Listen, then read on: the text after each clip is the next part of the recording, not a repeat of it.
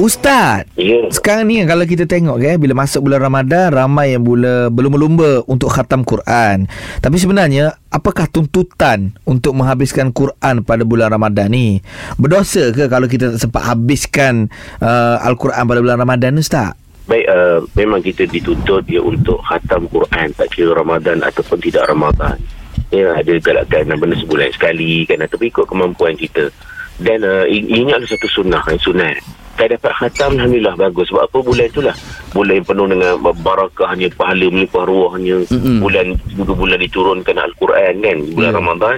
Jadi kita manfaatkanlah ya, Kalau boleh letak target Supaya aku boleh khatam Quran Baik. Tapi kalau tak mampu juga Dengan sebab apa Dengan sebab kesihatan Kesibukan Ada halangan dan semua Maka bacalah ni Setakat mana yang penting Apa yang termampu oleh kita Kalau nak kata ini suatu sunnah Memang itu sunnah Nabi SAW Sebab dia bertadarus dengan Malaikat Jibril. Oh. Dengan datang Ramadan. Ha, dan, dan, dan mereka khatam Itulah contoh-contoh Ya ulama salafus salih. Tapi untuk kita yang kemudian ni Kalau dapat contoh tu Itu terbaik. Kalau tak dapat Ada halangan Tak mengapa. Yang penting Bacalah Al-Quran. Eli bacalah sikit Ustaz kan Pada langsung tak baca Ustaz Ya sungguh Mm-mm. Baik Ustaz Terima Terima kasih kasih.